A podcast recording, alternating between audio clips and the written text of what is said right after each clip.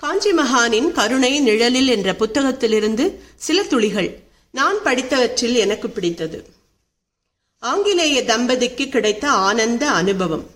ஆனந்த விகடன் ஆசிரியராக இருந்த எழுத்தாளர் மணியன் பிற்காலத்தில் தனக்கு சொந்தமாக இதயம் பேசுகிறது என்கிற பத்திரிகையை ஆரம்பித்தார். அந்த பத்திரிகையில் அவர் வெளிநாட்டுக்கு சென்றிருந்த பொழுது நடந்த ஒரு அற்புதமான விஷயத்தை குறிப்பிட்டிருக்கிறார்.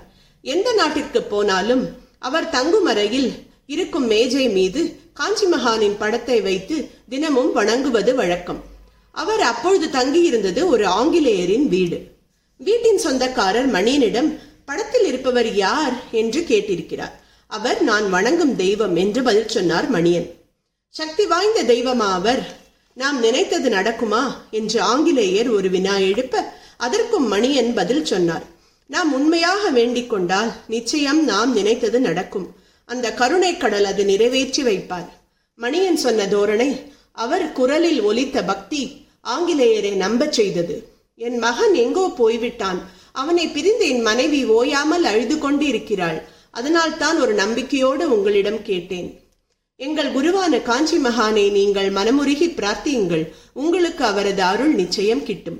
மணியன் வாக்கை அப்படியே ஏற்றுக்கொண்ட ஆங்கிலேயர் காஞ்சி தெய்வத்தின் படத்தின் முன் நின்று மனமுருகி வேண்டி தனக்கு அருள் புரியும்படி வேண்டிக் கொண்டார். சில மணி நேரம் கடந்ததும் அவரது வீட்டு போன் ஒலித்தது. ஆங்கிலேயரே போய் போனை எடுத்தார். போனில் வந்த செய்தி அவருக்கு அளவு கடந்த வியப்பை அளித்தது. காணாமற் போன அவரது மகன்தான் பேசினான். தான் எங்கேயோ போயிருந்ததாகவும் இப்பொழுது ஊருக்கு வந்துவிட்டதாகவும் உடனே வீட்டுக்கு வருவதாகவும் தகவல் சொன்னான். ஆங்கிலேயருக்கு மெய் சிலிர்த்தது. காஞ்சி மகானை வணங்கியபடியே மணியனுக்கு நன்றி சொன்னார். எங்கள் தெய்வம் இவர்தான். இந்த உருவில்தான் தெய்வத்தை பார்ப்போம் என்று கடல் கடந்து எங்கேயோ இருந்த ஆங்கிலேய தம்பதிகள் ஆனந்த அனுபவத்தில் உருகி நின்றார்கள். அற்புதங்கள் தொடரும்.